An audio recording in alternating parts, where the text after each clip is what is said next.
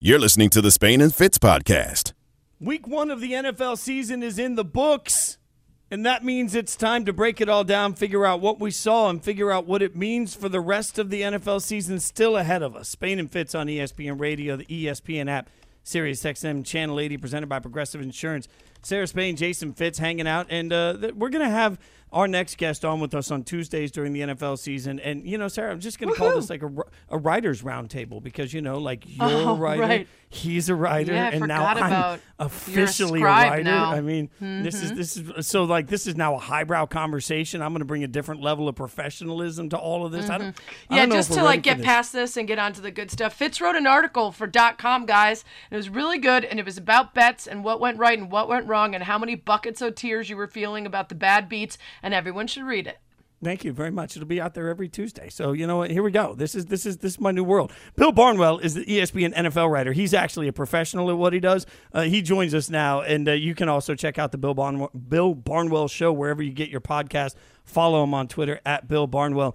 Bill, why do you hate my beloved Raiders? That's just really where we're going to start this thing. Why? Why? Why do you do this to every week? I look and you see there's just something there where you're not buying in. What what's going on? Fitz, first you come from my job as a writer. I, I don't host radio shows on ESPN Radio when I'm not on with you guys. I respect that you're good at what you do. I'm good at what I do. The two things don't cross. But if we're going to do that, I will take a shot at the Las Vegas Raiders. But Wow. because everything we expected about the Raiders heading into the season bore its head, good and bad, in that Week One game against the Chargers. Davante Adams was awesome. When that passing game was going, it looked unstoppable. But the offensive line couldn't protect Derek Carr, who was strip sacked on consecutive plays when they were trying to go for that game winning drive. Secondary got beat up by Justin Herbert, who had a great game, especially in the first half when he was nearly perfect. And as good as their pass rush was hoping to be with Maxx Crosby and Chandler Jones, zero sacks for the Las Vegas Raiders in week one. So not a must win in week two against the Cardinals, but for two teams who play very tough schedules early in the season, I think this is pretty close to a must win, at least as far as week two games go. Bill, I tweeted this, but I just have to say your season opening podcast with Pablo were even more of a delight than you usually produced with him. I love your pairing, but they were so good and they're still relevant. So if you haven't listened to them yet, I really encourage people to go to the two part Bill Barnwell season preview. The banter was peak. It, it doesn't get better than that. It was so good. um, I want to ask you to try to crawl into the mind of Jerry Jones, and I apologize for that request, but it's required for my next question. I'm of the opinion that Jerry is looking at this team and saying, hey, we aren't that good. I don't know why they didn't spend in the offseason. I don't know why they set this team up for the failure that we expect from them. But now with Dak out, it's even uglier. And I get the impression that he's crossing his fingers and toes that Dak will return earlier, in part because he doesn't want to put him on IR and then not have an answer to that, because that answer would mm-hmm. require draft picks or money. And he doesn't want to spend that knowing that this team ain't going anywhere. Do you buy that, or do you see another reason why he would tell us that this is going to be a faster return and he doesn't need to go on IR? I agree with you 100%. I'll be honest with you. I think that, you know, Jerry Jones has the money. It's not like he's broke by any means when it comes to needing to spend the money, but they were very conservative this offseason. I think they're like 28th in terms of cash spend this offseason. That's partly because they wanted to kind of restructure their cap. They wanted to kind of take a, a step backwards. And you see what happened with um, with their cap. Usually they extend and they restructure those contracts at the very top to try and create short-term cap space. They didn't do that with Zeke, and they didn't do that with Tyron Smith, both of whom are coming up to free agency because they want to get rid of those guys after this season. I think that is the only realistic explanation for why they didn't do that, create that short-term cap space, and then go out and sign replacements. Well, one of the places they tried to cut back was backup quarterback, and Cooper Rush might be a nice guy, might end up being good. Who we haven't seen him play much yet, but does not have the pedigree of a significant backup quarterback. So just like maybe 2020 when they lost Dak to an injury, Andy Dalton came in, he wasn't really all that good, and they kind of said, "Oh well, we're not going to win anyway." I think that's what they're kind of getting to is maybe they think, okay, we're going to win with our running game, with our defense, which played pretty well, all things considered, on Sunday night, and maybe we get Dak back in four weeks, probably more in six to eight weeks, but maybe that's enough. And I think from Jerry's perspective, given the flaws they've shown on week one, given the flaws they have on their roster heading into the season, I don't think they're a Super Bowl contender, even if Dak was healthy for all 17 games. We're talking to Bill Barnwell, ESPN NFL writer on Spain and Fitz. Sarah Spain, Jason Fitz. Uh, your column this week talked about contenders that should be worried about their performances on Sunday. And as much as I made jokes about it, you did have one team in there that won. That was the Steelers. Why are you including them on this list even after a win? Okay, so Steelers had five takeaways of the Bengals on Sunday. They didn't turn the ball over themselves. When you turn the when you force five takeaways of a plus five turnover margin, you should be blowing teams out. the average win over the past 20 years when a team has a plus five turnover margin is by more than 20 points. The Steelers needed five takeaways. They needed a blocked extra point. They needed a missed field goal because the long snapper was hurt, all to win that game by three points in overtime. Everything had to go right. And then on top of that, they just narrowly won. And I think that tells you how bad their offense is right now. They scored 13 points on offense, sorry, 16 points on 13 possessions. They couldn't move the ball when Mitchell Trubisky did have big plays. They were like, you know, flea flickers and free plays. It wasn't like they were moving the ball steadily within the context of that offense. And on top of that, they just lost Najee Harris, who might play on Sunday, but really appears to be affected by the Lisfranc injury to his foot. So to me, they're not realistically on top of TJ Watt, whose future seems to be better than maybe they expected, but still gone for a while. This is a team that's not going to force a, a plus five turnover margin every week. And when they do, they're not going to look as good as they did on Sunday. So to me, I think as good as the Steelers were, and as soon as it is to beat the defending AFC champs, I think there's not a lot of sustainability in the way they won. Uh, that sounds just like Mitchell Trubisky in 2018 with the Bears. Let that defense eat and try to do just enough to get the Mm-hmm. W. Bill Barnwell is with us on Spain and Fitz, host of the Bill Barnwell Show, wherever you get your podcast. You can follow him at Bill Barnwell. Let's talk about one of the teams that you got in your top 10 uh, despite the losing record. There's a couple of them, but the the Packers, I think we we have proof of concept from last year that they can get blown out in week one and Yep. return next week, and, and also we knew that there was going to be a waiting period in terms of the uh, gelling with the receivers. But the Bengals, the part of the team that they were supposed to shore up this offseason that they spent on was an offensive line that did not look good. And then you've got maybe Joe Burrow, who just because of the appendicitis and whatever else was a little slow. Um, is is there something that you saw in a very ugly game from them that has you thinking that they're going to be fine? I think they're going to be okay. I mean, the offense still moved the ball when they weren't turning the ball over four times or five times, which we know that's not going to happen. There, there's two extremes here. During that seven game run to the Super Bowl last year at the end of the regular season and into the playoffs, they turned the ball over twice in seven games. That's not going to happen again, but they're also not going to turn the ball over five times a week. We know that, that that's two incredible extremes. But with Joe Burrow, with that offensive line, like you said, yes, they did invest in that line this offseason, and yes, they are better. But there is a big difference between better and good. And that is my concern for the Bengals right now. It's sort of like the Patriots receivers last year, where, yeah, you had Kendrick Bourne, who's pretty solid. You got, and add Hunter Henry, who's a good tight end. Jonnu Smith is a solid tight end. They were still sitting there at the end of the season saying, we don't have enough. We still have to add more next offseason, but we also just spent all the money we had on the pieces we got to make us okay. And I think that's where the Bengals are right now in terms of they've added pieces, but they still have holes on the left side. Jonah Williams struggled yesterday. Um, they have a competition at left guard where both options seem pretty mediocre. Um, they, of course, blew the protection on the extra point, which would have won them the game. So to me, I, I think they're better than they were a year ago, but I just don't know if they're at the point where I can sit here and feel confident that they're going to protect Joe Burrow. And oh, by the way, quarterbacks are not just on the or sacks are not just on the offensive line; they're also on the quarterback. And Joe Burrow holds onto the ball more than most quarterbacks. It's not a problem. You take the trade off of the, the benefits with Joe Burrow for some of those weaknesses, but that is going to be a problem. He's going to take more hits even behind a good offensive line. So for me, I think it's a combination of things. They're going to be fine this year. They're going to be a solid team, but I think that formula that they ran to the Super Bowl with kind of got exposed a little bit by that five turnover game against the Steelers.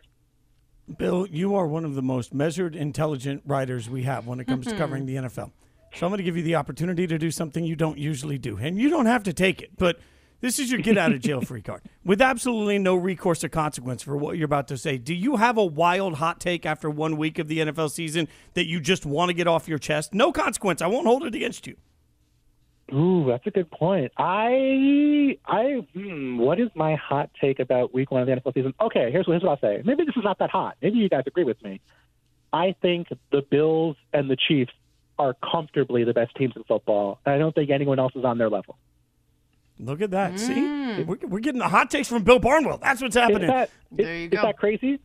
No, No, I, I- wasn't hot at all, Fitz. I don't know. I think the Chargers belong in that same conversation, but that's mostly because they barely beat the Raiders, who we know are just a playoff bound football team. That's what that's what I Back heard. to you again. this. Uh, God, you know, the narcissism it's today. a, it's a skill Jeez here, really. Louise. Follow him on Twitter at Bill Barnwell. Bill, always appreciate your time, man. Thanks for hanging out with us. Have a glorious night, my friend. Thank you. I'll talk to you guys next week. ESPN Radio is presented by Yay! Progressive Insurance. If you're a renter, make sure you're protected. Renter's insurance includes options that cover stolen property, personal injury, and living expenses if your place is damaged. Quote renter's insurance at progressive.com. All right, we got coaches keeping receipts. We're going to react to it, and you're going to hear some of the best sound from the NFL coaching uh, landscape next. Spain and Fitz on ESPN Radio. Spain and Fitz, the podcast. It's Spain and Fitz, Sarah Spain, Jason Fitz, hanging out with you on ESPN Radio, the ESPN app, Sirius XM Channel 80. ESPN Radio is presented by Progressive Insurance. And we had some sound that we were dying to play yesterday, but we didn't have time. We had so much Sunday NFL action to react to. But now that we've covered a lot of the X and O's on the field, it's time to get into some of what was said post game. And there are some good ones this week. It's called Bite Me. The play on the field isn't always the best, Play action. Rodgers kept it. Rolling to his left. Pressure coming. Down he goes. but after a long weekend, the sound bites always are. I think it was good for us to, for, for this to happen to us. You, know, you, you can't feel yourself in this league. You get you get embarrassed, and they didn't shoot themselves in the foot. So that's what's gonna happen when you do those things. It's time for Bite Me on Spain and Fitz. That's right, bite me, as in sound bites. Although a couple of the folks in today's might be asking people or telling people to bite them because they're not so happy. But let's start with someone who was happy Geno Smith, Seahawks quarterback, who not only got the win in Russ's return to Seattle, but here's a stat for you. In each of his last two starts, he's had 20 or more completions, five or fewer incompletions, multiple touchdowns, and no turnovers. No other quarterback in NFL history has done that in back to back starts since they were first tracked in 1950. I'm not saying anything about Geno's future. I'm just saying he's feeling pretty good, especially after getting his first win as a starter since 2016. Here's what he had to say about it with Lisa Salters after last night's game. You're telling me just another game, but I can see the emotion on your face. Did you hear the Geno chants? Oh, no, I love those fans, man. Thank you, Seattle. So for the folks you said had written you off, maybe, what do you say to them? They wrote me off. I ain't right back, though. That's the problem. I ain't right back. Let's go. Oh, it's so good.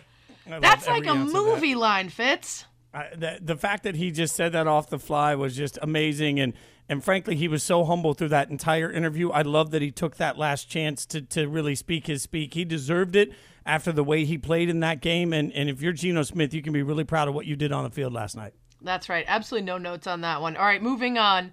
Nathaniel Hackett.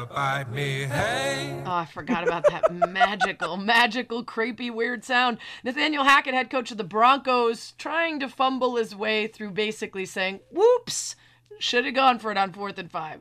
Looking back at it, we definitely should have gone for it. One of those things you look back at it and you say, of course we should go for it. We missed the field goal. But in that situation, we had a plan. I mean, we had a plan. We knew that 46 was the mark. We were third and 15, I think, third and 13. I'm more upset about that play before it to lose yards. Getting that there would have definitely been better to be able to call that same play and get extra yards. But um, he dumps it out to Javonte. Javonte makes a move, goes a lot farther than I think we had anticipated. We were expecting to go for it on fourth down, and then you hit the mark. 46 yard line was where we wanted to be, and we got there. So we had to make the decision if we wanted to give it to Brandon, and we did. Didn't work. Sucks, but hey, that's part of it. Fitz, I could have done without the equivocating and the explanation. I could have gone with just, hey, my bad.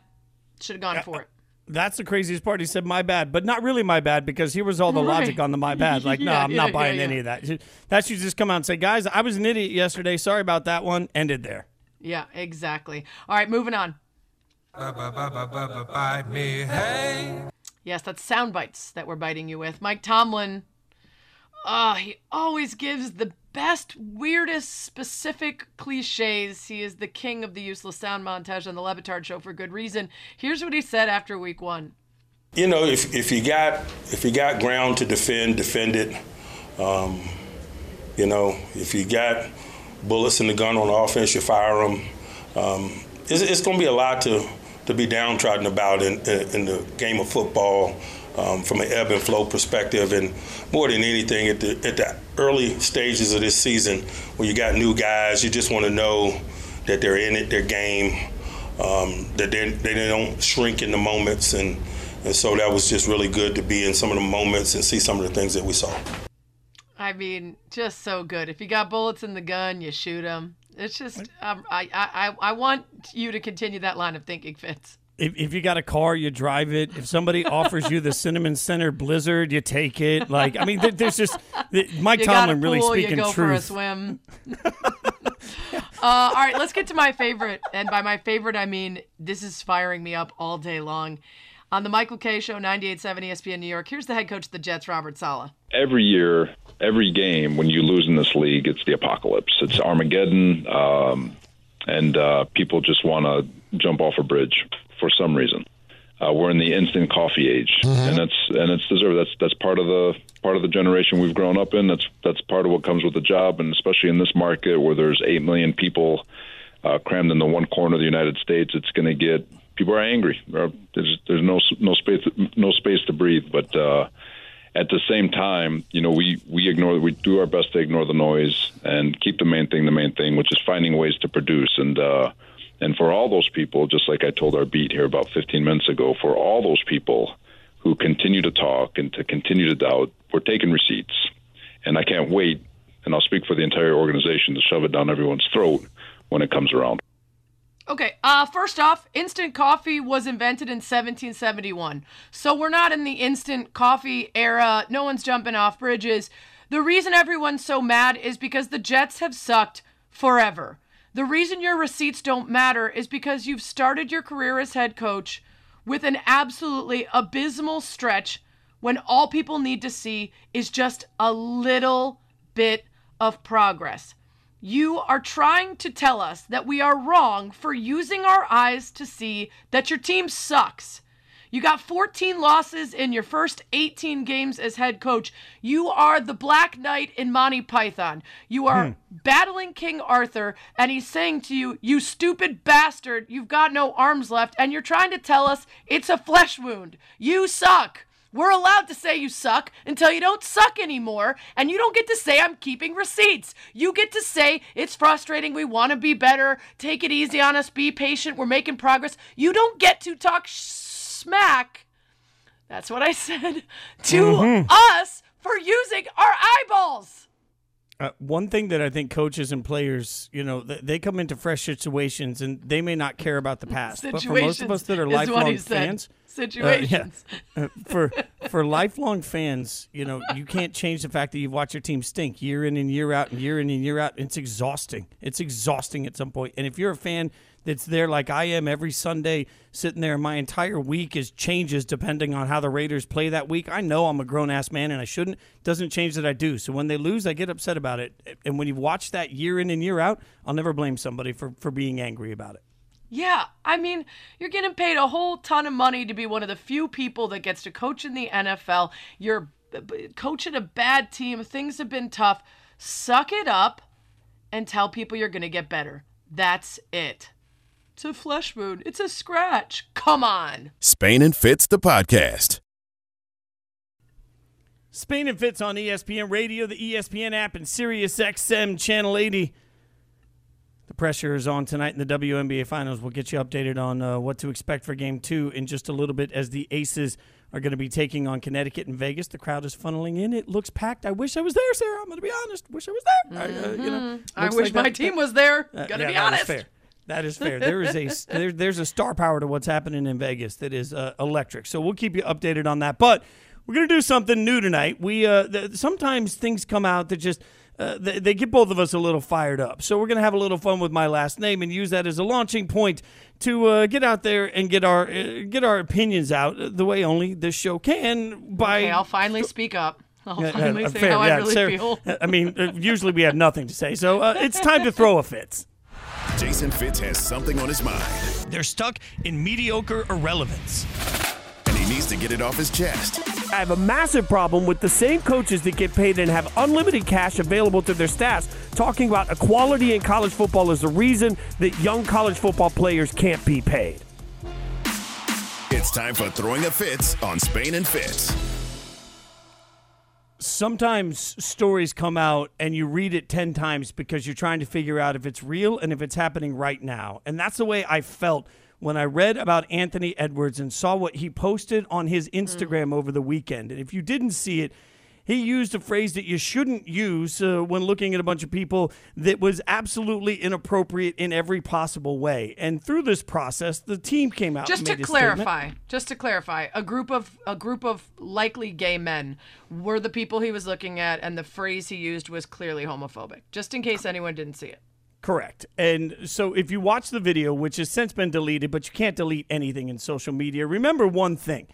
Remember the tone of Anthony Edwards' voice because tone matters when it comes to the apology. This is the apology that Edwards posted on Twitter saying, quote, what I said was immature, hurtful, and disrespectful, and I'm incredibly sorry. It's unacceptable for me or anyone to use that language in such a hurtful way. There's no excuse for it at all. I was raised better than that.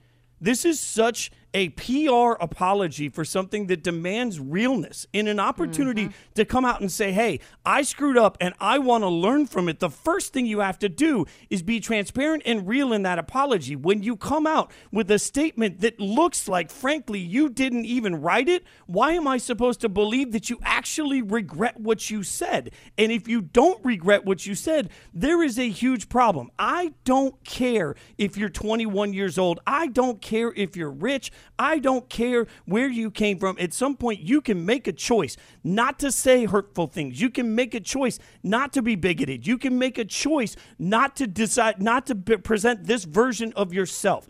Anthony Edwards did everything wrong in his first video, and his apology is everything that's wrong because he didn't come out in an equally real video to tell us what he's learned, how he's going to make a difference, and how he's going to figure out that his words hurt. At some point, we've got to demand better in apologies, Sarah, if we're going to be asked to ever accept them. I completely agree, and I want to say I also want to share some. I don't know what mine's called, Spain in the ass or something, but but my rant goes also to the NBA and to the Timberwolves and the way this has been handled because this has been buried. We did this 15 years ago. We did this 15 years ago with Tim Hardaway and the gay community. We did this with Kobe Bryant, who was fined massively for using the F slur. And here we are again in 2022. The fact that we even still have to have these conversations makes me irate. And the fact that there are people on social media saying, oh, I like him even more now, makes me dis- depressed and disappointed. But we need to stop treating homophobia as any different than any other bigotry and stop laughing it off or stop acting like it's not a huge deal. Because I'll tell you what, if there was an NBA player caught making a racist statement about people in this manner, this would be a much bigger story. And we need to take up for the queer community the same way we do for any marginalized community. And I think it's embarrassing that it's been treated so, uh, so uh, they're trying to just bury it. I think that's really pathetic. There's a moment where you look at Lizzo earlier this year where she used a lyric in a song that she did not Mhm. realize was going to be hurtful. When she found out, she came out and immediately said, Guys, that's not who I am. I didn't know what I was doing. And she immediately changed the lyric. There was a moment there where you could look at it and say, Hey, she handled it in such a real way that Yeah. through that process, I think she actually gained respect from some people because not for what she said, but for how she handled it when she realized It's a the lesson power for of other what people, she said. for sure. Right. So it's And a thi- lesson for how to do it. that's the opportunity that's lost for Anthony Edwards here, for the NBA here. There's just opportunity to step in and teach people, hey, this is why this is hurtful. This is why it's not okay. And here's how you can make a difference. And if anybody really felt like they gave a damn about learning and growing in that process, I would respect it much more. Well, and I think the NBA has a chance in the future, and people who want to continue shining a light on this until more is done do have a chance to force them into that kind of action where we see actual growth. All right, uh, you got to rant about something. I want to just quickly rant about Brett Favre. We talked about this very briefly months ago when it first came out. This Mississippi Welfare Fund scandal that they've been investigating, where it looked like there was a million dollars that was meant to go to families in need and instead was funneled in part to Brett Favre and in part to help fund a volleyball stadium at the school his daughter plays at, Southern Miss, uh, his alma mater, and where she currently is. He has always claimed that he had no idea what was going on. Now there are text messages that reveal not only did he know, but he was hoping to make sure it could be covered up. text mes- messages that say, Will the media find out that we're using? Well, they don't say that exactly, but he said, If you were to pay me, is there any way the media can find out where it came from and how much? He knew that he was taking money, well, what meant for some of the poorest residents of America's poorest states. And he got the government, I'm sorry, the governor to help do this and said, okay, good. I just needed to know that no one would be able to find out. Now he claims he's repaid 1.1 million that was reportedly given to him for motivational speeches that he didn't give. That was part of uh, federal temporary assistance for needy families. But another five million went to that volleyball stadium. He still owes over $200,000 in interest. He can still be taken to court by the state of Mississippi for not paying. And certainly there is the effect on his reputation for making it clear that he didn't give a you know what about money that he was taking for a volleyball stadium at his alma mater instead of going to families. And I want to point out that Jennifer Sterger, whose life has forever been upended by a man she has never met, who sexually harassed her, and then she was outed by the media who mistreated her myself included, as part of many who didn't take it seriously and assumed there was something going on there. She has the tweet of the year. She retweeted his text messages and said, Oh, now he gets in trouble for inappropriate texts. Hmm. But she also posted a thoughtful thing about how much her life was turned upside down, how much she was betrayed by people, how much it impacted her self worth and caused therapy and everything else. And that accountability culture is very different from cancel culture. And at some point, Brett Favre has to be held accountable for the many things that he's done and not just having a big arm. When I saw this article today, Sarah, the first thing I did was I stopped and I read. And I, I, I don't say that because, you know, I'm tooting my own horn. I say this because I think this is a lesson a lot of us need.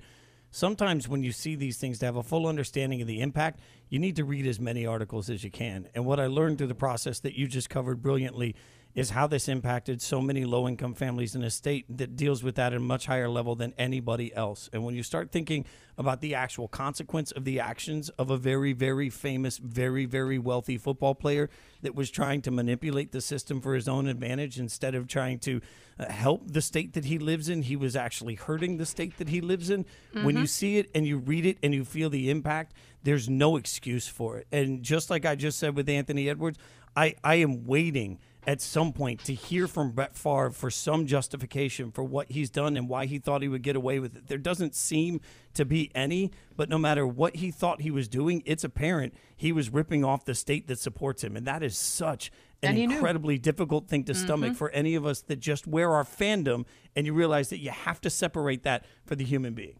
All right, Fitz, you have one minute for a rant about the WNBA and the merch that I assume you were trying to get for free. Look, no, I was trying to buy merch. like I'm going to the Aces Connecticut game on Thursday at, at, Mohegan, and I want to be head to toe in Aces gear, which is hard to do because let's face it, they don't sell a lot of Aces gear in Connecticut, right? So I go to all the different websites, including the Aces official sites, to see if I can get anything overnighted. My cheap ass was ready to overnight gear to get it here, and they can't get it to me in time for me to be able to wear it Thursday for the game. I even called my buddy Q in Vegas and said, "Oh my God, can you help me?" Figure out where to get Aces gear from. And the answer I got was, man, it's really hard to find and they're not responsive. Q, great guy, was willing to drive around town, try and find stuff for me and overnight it to me, but I didn't feel good about that. So I'm going to go to the game in my orange hoodie, but the whole time I'm going to be thinking, damn it, I should have been here in Aces gear, but you can't find it anywhere. Sarah, you you had power. You got to fix this.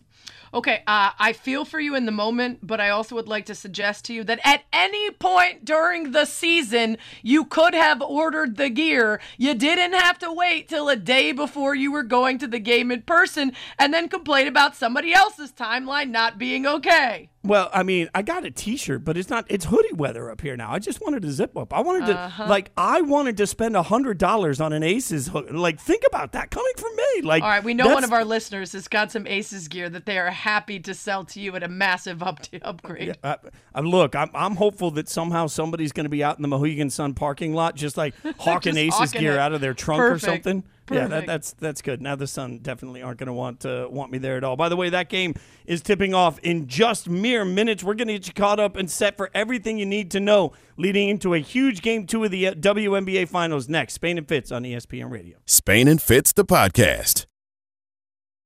Mm-mm. We got some a, a wide array of music uh, on this evening's program. I am hearing via Maggie Hendricks at Maggie Hendricks is where you can follow her. She does a great job of covering WNBA and a multitude of other things. Lil Jon apparently performing at halftime for this Aces Sun game two. Fitz, now you really wish you were there. You could be getting crunk, as they say. What? Is that what they still You say? know what? I was just like, I'd run out onto the court with my fiddle and just like sit in Oh, with yeah. them. It seems like that would work, right? Like, I could see that. I could see that mashup working out quite well, actually. I, uh, I'm now craving that collab. I Well, want I to mean, see it. uh, call me little, and we'll get it done. And Little? Little yeah, John. Call yeah, me that- Little well, John. no, we're just on first name, so I just go little with that. Like, uh, not Lil? Not no, no, it's little. Like, yeah, Little. it's okay, little, good. Yeah. It's Spain and Fitz. We have no street cred. It's ESPN Radio, the ESPN app, Sirius XM Channel 80. We are very white. Facts. Uh, facts. 9 p.m. Eastern, so just a couple minutes here for the Sun and Aces, game two of the WNBA Finals. Aces leading the series 1 nothing. And Fitz, I have to start by giving respect to the Sun. I will admit, I thought that the Sky would take care of them, and they mucked it up. They made it messy. They got in the way of the free flowing and and and fast moving, fast paced offense that the Sky could get in. They took away some of their weapons, and they put together an offense that was tough to stop. They gave themselves a lot of open looks. They dominated in the paint, and they advanced to the final against an Aces team that everybody thinks is going to run away with it. But they got real close to an upset in game one. And now the question for tonight is was the way things went for the Aces in game one, lowest point total of the year, fifth worst shooting night of the year, second worst from beyond the arc of the year, were those an off night for the Aces, or did the Sun cause that? And if that's the case, can they do just a little bit more to get a win tonight, or is it proof that the Aces can win even when they don't shoot well? I think at some point we have to start acknowledging that the the Sun make everything ugly, right? Like that's just what they do, and that's what they did against Chicago. And, and frankly, I didn't think they'd be able to do it in Game One. The most surprising stat to me was that the Aces literally had zero fast break points in Game One, none. And- So if you'd have told me going into the game that the Aces were not going to score a single point in transition on fast breaks, and that Connecticut was going to score twelve, I would be wildly shocked about that, right? So there's just this moment where uh, the punches came and it didn't really feel like Vegas was able to find an easy answer to it. That being said, I still think that there's just simply more talent. This isn't just about uh, A'ja Wilson. This is also about Kelsey and Chelsea, right? Like, so uh, you you you can look across the board and say Vegas has so many different uh, amazing shooters that can beat you any different night as long as somebody comes through. But it's not that easy against this Connecticut team. They just they know how to grind everything down and make it ugly, and, and that was particularly the case in the fourth quarter of Game One, where it felt like neither team was able to get any offensive rhythm. I'm really interested to see offensively what Becky Hammon draws up to try and get a better rhythm early in this game shooting.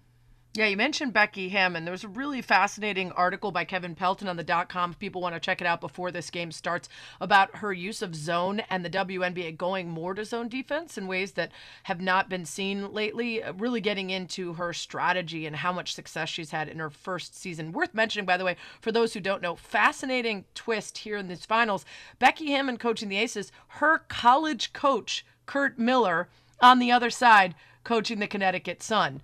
Uh, She's she's basically said she's not letting it get to her. She wants to beat him. Blah blah blah. But that's an interesting connection. Raz Gold Awunde, our ESPN basketball analyst, uh, was on SportsCenter today talking Becky Hammon too, uh, specifically how she's got these aces playing so well in the postseason.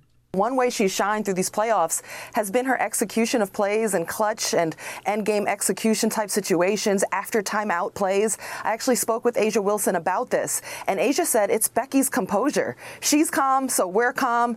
Becky has a lot of relatability with the players too. As a former player, they know she's been in the locker rooms they've been in, and they trust her to put them in good spots. Her demeanor is black and white, no gray area. She's going to hold you accountable, and the players want to play hard for her. So it's a combination of strategy and X's and O's and feel for the game and with the players.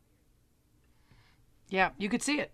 Yeah, it's working, and uh, there's a buy-in that all of this requires too. I mean, we said at the time, and remember, Bill Laimbeer uh, had some success as the head coach for the Aces when he was fired. Some people raised an eyebrow, but then you hire Becky Hammon for a million dollars a year. You still need your great players to step up and say, "Okay, we're going to buy into this system and the way it works." There's a bond for these women, and there's a bond for them with their coach that I think is, is particularly special. And when you when you factor that in with even when you go back to the last series when the Aces lost on the last play of one of the games, it was a great draw. It, it was a great draw. It, it was the right look. Like it feels like she puts them constantly in the best situation to make their open shots. Question is just you know, you live and die by it. Can you hit those open looks? But they get them constantly because of Becky Hammon's work.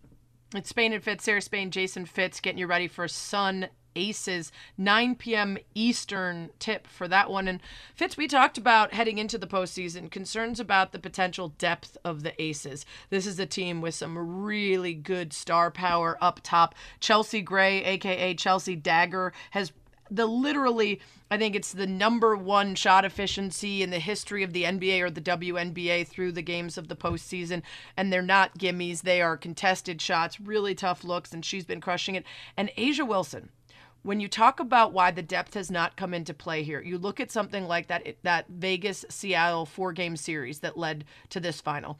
She only got four minutes of rest in all four games and overtime combined when you have a superstar defensive player of the year, MVP, who, by the way, doing as much as she has this young in her career is unbelievable, and she only needs four minutes of rest for that, that's how you escape depth issues, is you just get superstars that can go. Yeah, well, and when you equate it to the NBA side, like defensively, she's as disruptive as Draymond is, and offensively, she's as dominant as KD is right now. And that's when you're putting all of that together, I just don't know how you stop that. And we've seen her ability to rise uh, in every single game. The Aces have had to win close game after close game, especially at home. And you know, you think about what it's required to do in that. They have asked her to give more every single time, and she has another gear. It's really sensational to watch. Like you're watching the best of the best rise up in the best moments. That's going to be the unforgettable part of this. If the Aces are able to win a championship, the the most important part of this story, I think, a decade from now, won't be Becky Hammon.